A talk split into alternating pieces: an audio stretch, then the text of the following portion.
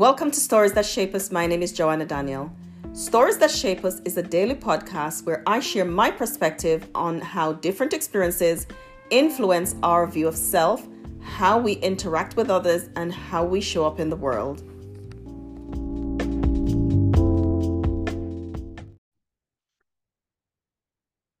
Hello and welcome to this episode of Stories That Shape Us with Joanna Daniel.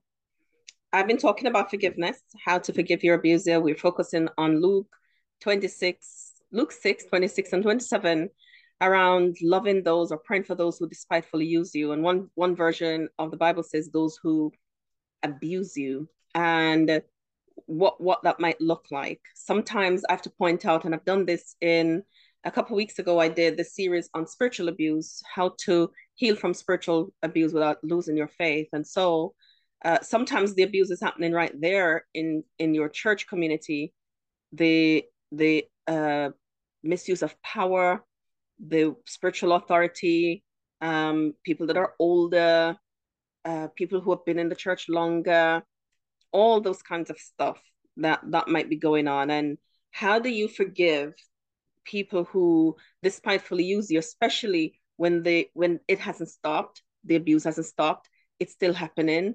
It's ongoing. Uh, nothing you do has, has ever done anything about it. You have cried, you've prayed, you've fasted, and it's still happening. And one of the things I say is, you know, God can't make anybody do anything that they don't want to do. God gives us freedom of choice. That's fundamental to his government. Freedom of choice. We get to choose what we do or what we don't do. So even though we might pray, we're praying for our abusers. The fact that they're, they have agency, they have freedom to choose and to do. They don't have to stop. So then the onus is on us to do something, to take ourselves out of the situation, to start to heal and to start to shift how we see ourselves, how we think about ourselves, the people that we let in our lives, and to, to kind of create some rules about who gets in. That doesn't mean that there'll be never anybody who gets in who've taken advantage of the, of, of the opportunity to be a part of your life. It doesn't mean that. But it means that you'll have some tools to be able to deal with it really quickly so that these people don't stay too long and create more havoc, right? And I know, I know that it's really difficult, but healing is our responsibility. That's the only thing that we have. And that's why forgiveness also, when we, how we forgive people who aren't sorry, we're not doing it for them. Forgiveness never helped. I said never.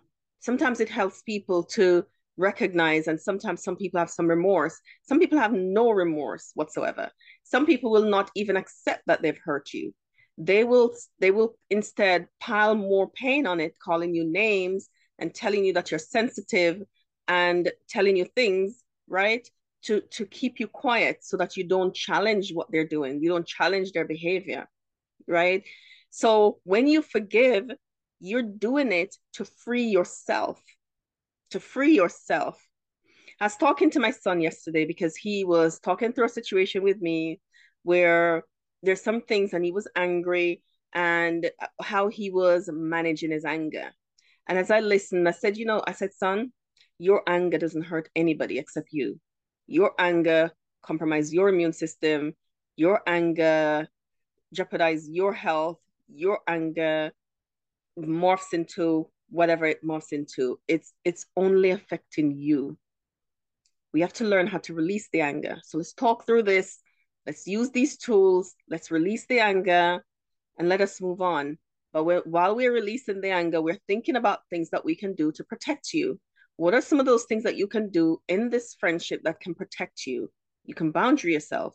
Here are some ways that you can do the boundaries. Tell me what are some of the things that you can do to boundary yourself.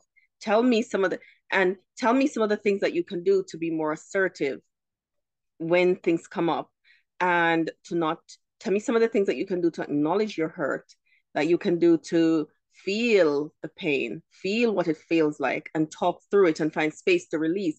So all of those things are empowering to him because now he has more tools to use than anger.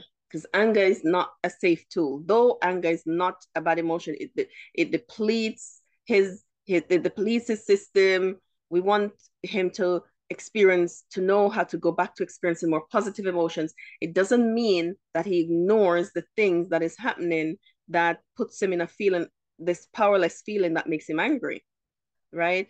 Doesn't mean that that's ignored. It means that, okay, so we're going to assess the situation for what it is, and we're going to boundary you. You need to do these things, boundary yourself. We check in to make sure the boundaries are happening, to make sure he's safe, to make sure he's managing it, to make sure that, you know, everything is okay. Because we could go in and roll in and do it as parents, but then he wouldn't have learned how to do it. So how do you forgive?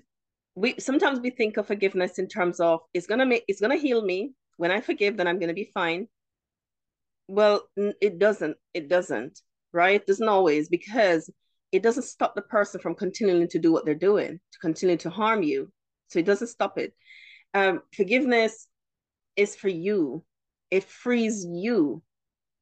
Forgiveness frees the person who is doing the forgiving. And, and that's why healing happens at the same time, because forgiveness is a gift that you're giving to yourself. Because the person who abused you, sometimes they're, they're gone, they're no longer alive. Sometimes they don't live in the same country with you. Sometimes, you know, if they're close, then you can say it verbally, and you might say it and they don't care, because they never care that they hurt you in the first place. So your forgiveness is might, might be like, well, why are you forgiving me? I haven't done anything. They might not think that they've done anything that needs forgiving, but you know that they've done something that needs forgiven. So you're going to do it for yourself and hand them over to God. You're going to do it for yourself. For yourself. You're doing it for you. To free you. To, to release the pressure on your heart. To release the pressure on your organs. To release the tension in your shoulders and in your back. To empower you. That's what it does. It empowers you. It releases the pressure in your system. It helps to release the stress that has been locked in. It helps you to breathe easier, to be more relaxed. It gives you your frontal lobe so you can decide, what am I going to do next? Before forgiving, you might need a good cry, like what Joseph did. He cried. He, he bawled, right? I imagine it, it was coming from deep, from where that wound occurs, he was crying from. Joseph acknowledged that something was done wrong, and he cried and he forgave. You might need to do that for you. It's important that you connect with what they've done before you forgive, because otherwise, what are you forgiving, right? Connect with what they've done, own it, be with it. You might need to be with it with somebody who's able to sit with you, listen to your story, not judge you, not criticize you, and give you the space to connect with it, to feel the hurt, to cry on your own behalf, so you can get to the place where you can release it. And that's that's literally what forgiveness is.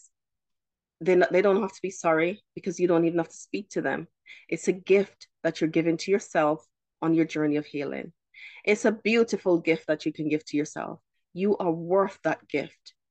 Give yourself the gift of forgiveness so that you can free you. Thank you for joining me in this episode of Stories That Shape Us. I hope you'll join me on the next story.